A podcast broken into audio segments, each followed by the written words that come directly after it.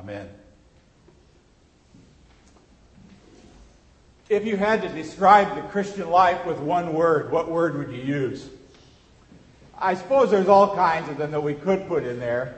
Some people might say, well, it's forgiven or grace filled or whatever. I really think that one word that should be used to describe people who are Christ followers is the word joy. I mean, it's another way of saying happiness, but I like that word joy. If you can remember back that far, well, even this last Christmas, if you go back 2,000 years ago, at the very first Christmas, what did the angel say? Behold, I bring you good news of what? Great joy. It was not great faith. It was not great love. It was not great peace. It was not even great obedience. It was great joy. Jesus' ministry, I think a lot of people think, man, Jesus kind of labored from town to town. But if you read the scriptures, Jesus' whole ministry was characterized by joy. It said that everywhere he went and he healed and he spoke, the people were filled with joy. When he sent the 72 out to minister for a while, it said they returned with joy. On Easter Sunday, the men and the women, when they heard that Jesus has risen from the dead, they were filled with what? Joy. The very first church that's talked about in the book of Acts, it says they worshiped with joy.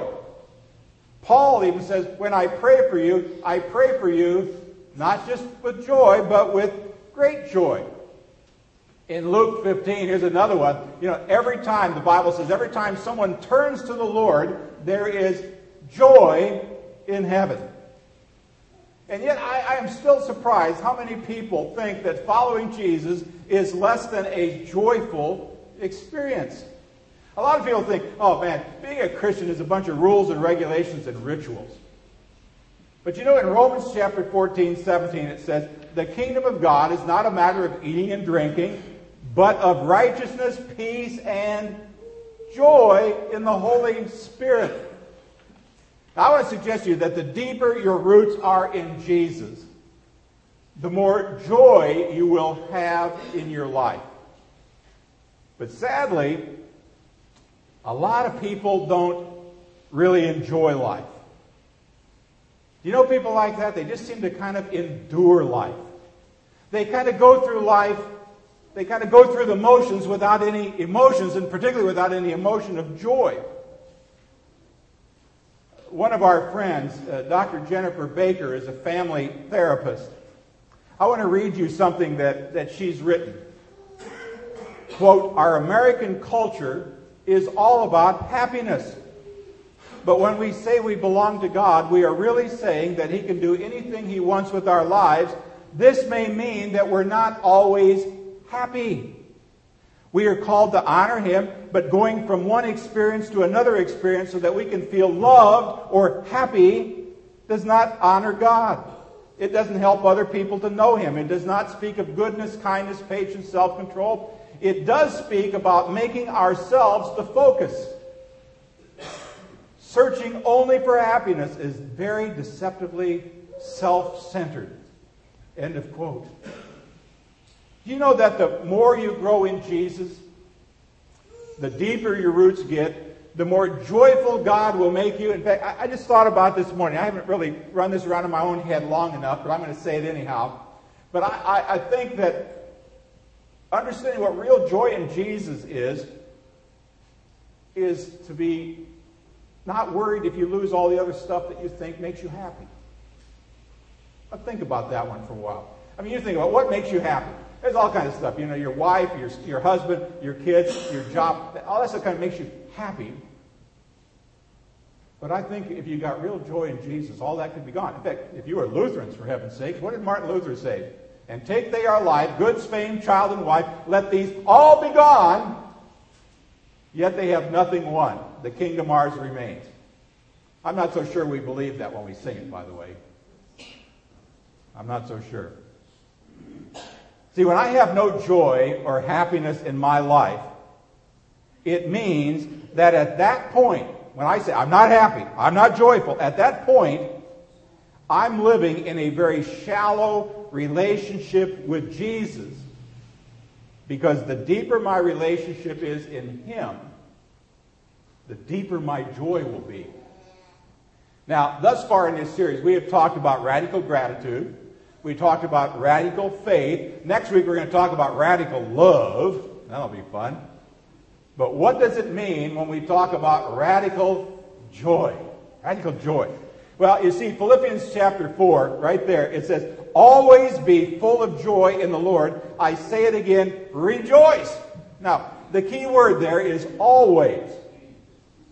Always. That's radical joy. Now, the question is, how is it possible to always be joyful? Well, it's answered up there.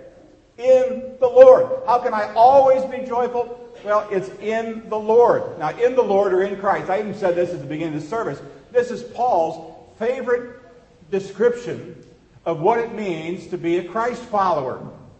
He, it's used 167 times just in the New Testament. Rejoice in the Lord. Be in Christ. I mean, how do we do that? Well, fortunately, you know, I've, we've been talking about whole chapters. Last week when we talked about radical faith, you looked at the cha- uh, Hebrews chapter 11. Today we're going to look at another whole chapter of the Bible that talks about radical joy. It's Romans chapter 8. And in Romans chapter 8, believe me, there, there's a lot more than this, but I can tell you that in Romans 8, there are at least six reasons we have to be joyful. I mean, there's no excuse for anybody to walk out of here this morning and look like a Lutheran who's been baptized in vinegar. You ought to go out this morning and say, man, life may have kicked me in the rear end this week, but by God, I'm still joyful. And I'm going to give you six reasons why. Here's reason number one.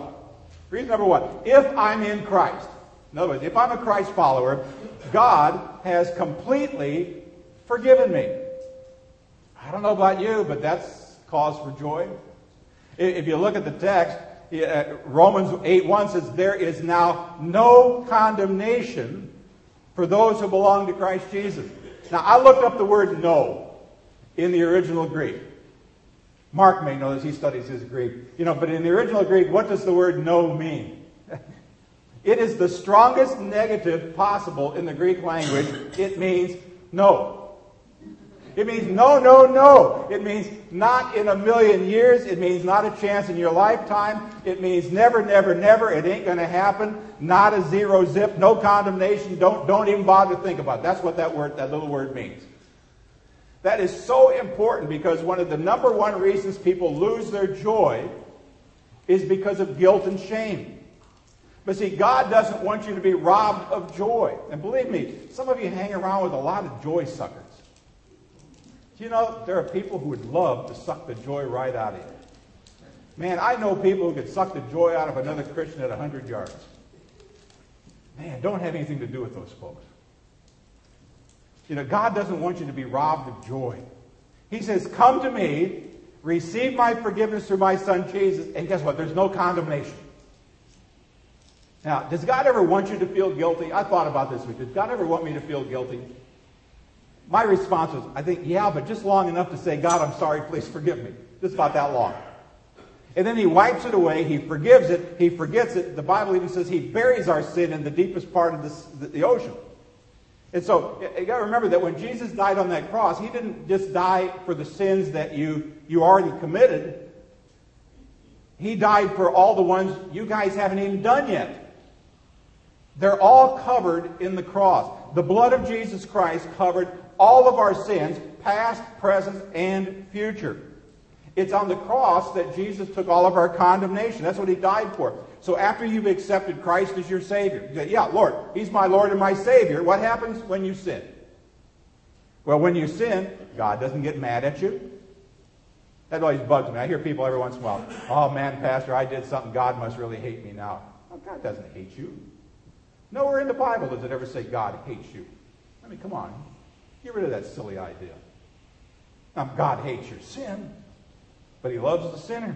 God doesn't get mad. God doesn't get even. I, I, used to go to, I went to school with a kid who always thought God was up on the throne with lightning bolts waiting for, for Christians, or in our case, Lutherans, to sin so he could just smoke them with a lightning bolt. You're like, God's going to get you. You know, step on a crack, break your mother's back kind of stuff. Man, what stinking thinking. See, the sin you just committed has already been paid for. When Jesus died on the cross, all sins were stamped out, paid in full. He says, don't dig them up. That, what we're talking about here is salvation. Salvation means all my sins have been forgiven. That is a source of great joy. In fact, David in Psalm 13 says, My heart finds joy in salvation. Now here's reason number two. You ought to be as happy. You ought to be happy. You ought to be joyful. If I'm in Christ, God has given me eternal life. You know what that means? It means that death is not an end. In fact, it's, it's really a beginning. Now, you know something? If this life, this life right now, the one we're living now, if this is all there is, I don't find much reason to be joyful. If this life is all there is. You know, granted, there's some things here that kind of make us happy. You know, Miss Helen, when the Longhorns win, you're happy, right? But this year, you weren't happy. Happiness is fleeting. But are you still a happy person? You're happy in the Lord. You know, but if this world, the stuff that turns us on and gets us excited, this is all there is, folks. This is pretty sad, in a way. But because of sin, what do we? We live on a broken planet. This is not heaven where stuff is done God's way. In fact, here it's done our way, and our life, life is not unfair. In fact, this life sometimes is pretty tragic. And the, and the reason we have joy is we know that we're not going to be here forever. Oh, we may be here 10 years, 20 years, 50 years, 70 years, 80 years, you know, like one of our, our members we buried this Friday, 92 years. But Romans chapter 11 says, The Spirit of God who raised Jesus from the dead lives in you. So just as he raised Christ from the dead, he'll give life to your mortal body by the same Spirit. I was looking at this last week, the mortal body. Have you looked at yourself in the mirror lately? You're not half the man or woman you used to be. In fact, some of us are far more than we used to be. I mean, everything is decaying and declining. In fact, my friend talks about how men suffer from the killer bees baldness, bulges, and bifocals. In fact, he said some of us have furniture problems. Our chest drops into our drawers. Uh, that's our mortal body. That's our mortal body. But God says you're going to get a new one someday. Uh, and then God even goes so far as to say, in fact, Paul talks about it. Paul says God already knew who was going to accept him as Lord and Savior, and yet he still created everybody in this world. Romans 8:29. For God knew his people in advance. He chose them to be like his son so that his son would be the firstborn with many brothers and sisters. Now, I got to tell you, if I stopped right there and said those first two reasons I gave if that's all there was, that ought to be plenty for you to be happy as a clam at high tide. You really should. I mean, just think about it. Your sins have been completely forgiven. You're going to have a permanent home in heaven. Isn't that enough to make you happy? I mean, if God never did another thing for you in your entire life, you owe him your happiness, your joy, your praise, your worship, every reason for joy right there. But guess what? God's always got more. Here's reason number three. If I'm in Christ, God is working all things for good. Romans 8 28. We know that in all things, that's the good, the bad, the ugly. In all things, God works for the good. Now, it doesn't say that all things are good, but it says He works for good. We talked about that last week. Of those who love Him, who have been called according to His purpose. Now, I want you to know that's a promise, but that promise right there is not for everybody. In fact, it might not be for some of you who are here today. If you're living a life in rebellion with God, if you're thumbing your nose to God, if you're rejecting God and God's purpose in your life and going your own way, kind of giving Him a nod and a wink when you come into church and then go out there and live like a pagan the rest of the week, then all things probably are working for the bad in your life, not for the good. This is the promise for those, what? Who have been called according to His purpose.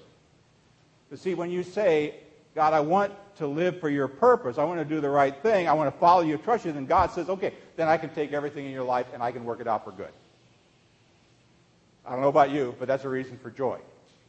This means I can relax.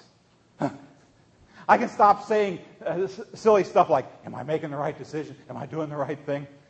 You're not going to have any joy in your life if that's what you're walking around doing all the time. But if you just kind of sit back, you know, picture yourself in a spiritual recliner, watching the Bears win. No, uh, you're sitting back in a spiritual recliner, kind of doing the best you can with what you have for Jesus. He says, even if you don't get it right, I can still work it out for good. That's how it works. I mean, that's a reason for joy. But some of you might even be thinking, well, how can I be joyful? I mean, come on, Pastor. I know what you're saying, but I'm having some tough times. How can I be joyful in those tough times? I mean, I don't know what's going on particularly in your life now, but some of you might say, life really stinks right now. How can I still be joyful? Well, I think there's two things you can do. One is you can look past the problem, you can look past the pain, and you can look toward God and look toward his solution. Hebrews 12 says, Let us fix our eyes on Jesus, the author and the perfecter of our faith, who for the joy set before him endured the cross. I mean, think about this. On the cross, do you think, you know, what if Jesus would have gone, oh my gosh, this hurts, I can't stand this. He wasn't doing that. On the cross, he looked past the pain, he looked past the problems to see the joy of what? The joy of all people who would be saved because of what he did on the cross. He looked past the pain, he saw God's plan. He looked past the pain, he saw the reward. We need to, we need to learn how to do that too. To look past what's going on now and see the joy that's set before us. I think it's the second thing you can do, and that's one. The other thing is just to keep on doing the right thing even when you don't feel like it. That's sometimes hard. Uh, Psalm 119 says, As pressure and stress bear down on me, I find joy in your commands. I mean, all David was saying is, man, sometimes life is tough, but I just keep on chugging away. I just keep on doing what I know you want me to do. Now, let me give you another reason for joy. Here's reason four. If I'm in Christ, God is for me. Not just with me, that's a promise too. Not just with me, but He is for me. Verse 31. What can we say about such wonderful things as these? If God is for us, who can ever be against us? I had somebody tell me not long ago, I got a lot of people who don't really like me. I said, join the crowd. and then I, I told him something kind of kind of goofy. I said, you know, if God likes you and you like yourself and other people don't like you, that's their problem. I mean, the fact that God likes me is enough for me. I mean, one plus God is always the majority. I found that out in life. But you know something? God wants it, but there's somebody who doesn't want it. It's called Satan. Satan does not want you to be happy. Satan uses fear to rob you of every joy that Jesus has in store for you. I mean, Satan knows all the things that will make you joyful. So what does he do? He tries to come up with a fear that opposes that joy. I mean, he'll tell you if you do the right thing, other people are going to think you're weird. If you do the right thing, you won't be popular. If you hold to those silly church standards, you're never going to find a husband or a wife. If you do the right thing, people are going to say you're a religious nut. See, he's trying to get you afraid so you don't do what brings you joy. I mean, Satan knows the sources uh, uh, of our joy. I'll give you a good example. One of the greatest sources of joy is when a Christian can share Jesus with an unbeliever. That's one of the greatest joys any Christian could ever have, to share Jesus with an unbeliever, but yet it's also our greatest fear. Why? Some of you are scared to death to do it. It's because Satan put that fear in your life to destroy that joy. I mean, Satan also knows that speaking the truth in love is the right thing. You speak the truth in love, it brings joy. But he said, How can you tell anybody the truth? I mean, look at your life. You're not perfect. If you talk to other people about the right thing to do, huh, they're going to figure out that you don't even know how to do it. He wants to rob your joy. But see, the good news, Romans 8:33 says, "Who can accuse the people God has chosen?" No one, because God is the one who makes them right. That doesn't mean you don't sin. But it says nobody can accuse you. When somebody starts accusing you of all the things you've done wrong, I, I learned this from a friend one time. He said, you know, when other people, you know, want to go stick their pointy little satanic finger in your face and tell you all the bad stuff you've done, He says, with the confidence and the joy that you have in Jesus, you can say to them, You're right. I've done a lot of bad things, but I'm also a trophy of grace. I'm a trophy of grace. And God says, because my sins are forgiven, I'm under no condemnation. See, the Bible says you're going to have persecution, no doubt about it. It says, Beware when all men speak well of you. That's an interesting verse. Believe me, if nobody ever says anything bad against you, I'd suggest it probably only means one thing. You're probably not standing for anything. You know, the turtle only gets hurt when he sticks his neck out, right? The Bible says all who live godly in Christ Jesus will experience persecution. Now, Jesus was a perfect person. None of you are, neither am I. Yet Jesus was constantly criticized. Jesus was constantly misunderstood. Jesus was constantly lied about. Now, I, I always think if, he, if they did that to him, why, what makes you think they wouldn't do to you who follow him? I don't know if you remember the last Beatitude we covered. We did a series not long ago called Life's Healing Choices. We went through the Beatitudes. I couldn't even remember it either when I was thinking. I thought there's a Beatitude about this. I didn't even have to look it up myself.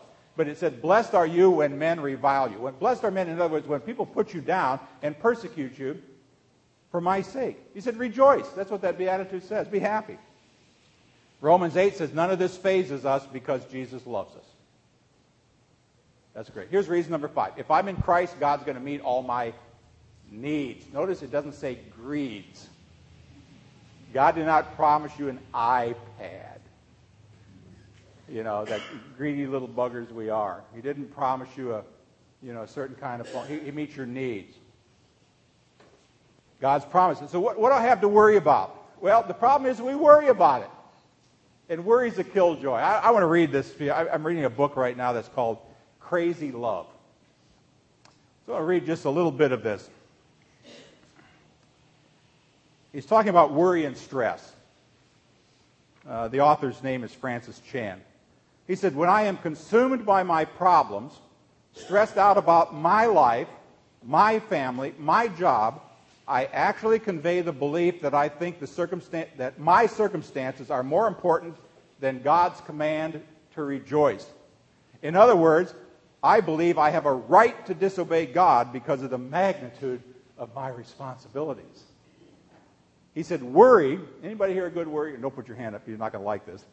Worry implies that we don't quite trust that God is big enough, powerful enough, or loving enough to take care of what's happening in our lives. That's why we worry. Anybody here stressed? Don't put your hand up if you won't like this either. Stress says that the things we are involved in are important enough to merit our impatience, our lack of grace towards other people, or our tight grip of control basically, these two behaviors, worry and stress, communicate that it's okay to sin and not trust God because the stuff in our life is somehow more important. Whoa. I can, I can tell you that it wanged me between the eyes, too. Tough stuff. Tough stuff. Romans 8, what does it say? Since God did not spare even his own son. Who's that? Jesus but gave him up for all of us, won't God, who gave us Christ, also give us everything else? But we're so worried and we're so stressed out that we don't have what, what, what, what, what we want. Man, when God solved your biggest problem and came to earth to die for you, don't you think he probably cares about your money, your finances, or your relationships, or your health, or your job, or your career? He cares about that. And because he cares, that's a source of joy. Philippians says, My God will meet all your needs, not greeds, needs, according to his glorious riches, in Christ Jesus. There's that little phrase again. Most of us, I, I say, don't really understand this. And as a result, because we don't understand this, we don't pray for it. One of my favorite Bible verses is Psalm 84, verse 11. It says, No good thing will the Lord withhold from those who do what is right. Let me say that again. No good thing will the Lord withhold from those who are doing right. Now, God wants you to pray and get answers more than you want to pray and more than you want answers. I mean, at least 20 times in the Bible, God says, ask. I love this quote. Someone said, God never shuts his storehouse until you shut your mouth. How true is that? The Bible says, book of James, you have not. Why? Because you ask not. I think the reason some people don't see miracles in their life is because they don't bother asking for them. And if they ask them, they don't really believe it'll happen. I mean, God wants to do stuff in your life that you can't even imagine. I, I, that, little email I read before, I was very happy and content to teach 10 people in Haiti. We were overjoyed we could get 10 people. God says, 10? How about 50? And who knows? I've been places before to teach 10 or 50, and it turned out to be 500. I don't know if it's going to be 500, but all I know is God can answer prayers, stuff that we're not even thinking about. Here's reason number six. If I'm in Christ, God will never stop loving me. Oh, this is a text we often read at funerals, Romans chapter 8. I'm going to read a little bit of it. For I am convinced that nothing can ever separate us from the love of God. Death can't, life can't. Angels can't, demons can't. Our fears for the day, our worries about tomorrow, the powers of hell can't keep God's love away. Whether we are high above the sky in the deepest ocean, nothing in all creation will ever be able to separate us from the love of God that is revealed in Christ Jesus our Lord. This to be an old song called Put Your Hand in the Hand of the Man from Galilee. You know, once you put your hand in Jesus' hands, it's out of your hands. You know, when my kids were little, we were going to cross the street, they put their hands in my hands. Guess what? It was out of their hands. Why? Because daddy had them. There's no way they're going to get halfway across that street and decide to go back the other direction. They can pull, but I tell you, daddy's hands are bigger and stronger than the kids' hands. You know what that's called? That's called, for my kids, that's called security. For us, it's called eternal security. I mean, nothing can separate you from the love of God. I'm, be honest, folks. If you earn your salvation by working for it, the moment you start working, you lose your salvation. But if you didn't earn it, you can't lose it. It's, it's, it's a gift. It's always been a gift. And once it's given to you, and once you put your hand in, the Bible says that even if you have these periods of unfaithfulness, he can't be unfaithful to himself. God promises to hold on to you once you've got a hold of it. John 10. They are in my hands, and no one can clutch or can pluck them out. If you read about God's hands, it's kind of interesting because there's, there's a passage that talks about you're in God's hands, nobody can pluck you out. There's another passage that says God's hand is over you. There's another passage that says God's hands surround you. Now, I don't know if there's something under you, over you, and around you. I'd say that's fairly secure, wouldn't you? You're well sealed. That means that no matter what happens, even if you lose your mind, I said this at the funeral the other day of somebody who died at Alzheimer's. Some people worry about that. What about people in the last stages of their life who lose the ability to think? I said, you know, even if you lose your mind, I believe you're safe in the hands of God. You made that confession of faith. He'll never, never, ever stop loving you. I was tempted to have us sing, if you're happy and you know it, stamp your feet. But I'm not going to do that. I just hope you're joyful. I just gave you six great reasons to be joyful. Let's pray. Lord, restore the joy of our salvation. Help us to focus on these things and not our problems. That no matter what happens in life, you're never going to stop loving us. And all these other benefits, Father, are true. And I pray that you help us live in joy, not just these few moments here in church. Not just today. Not just when our team wins. Not when life goes our way. But let us live in your joy. Day after day, month after month, decade after decade, year after year. We pray it in the name of Jesus, who brings this joy. Amen.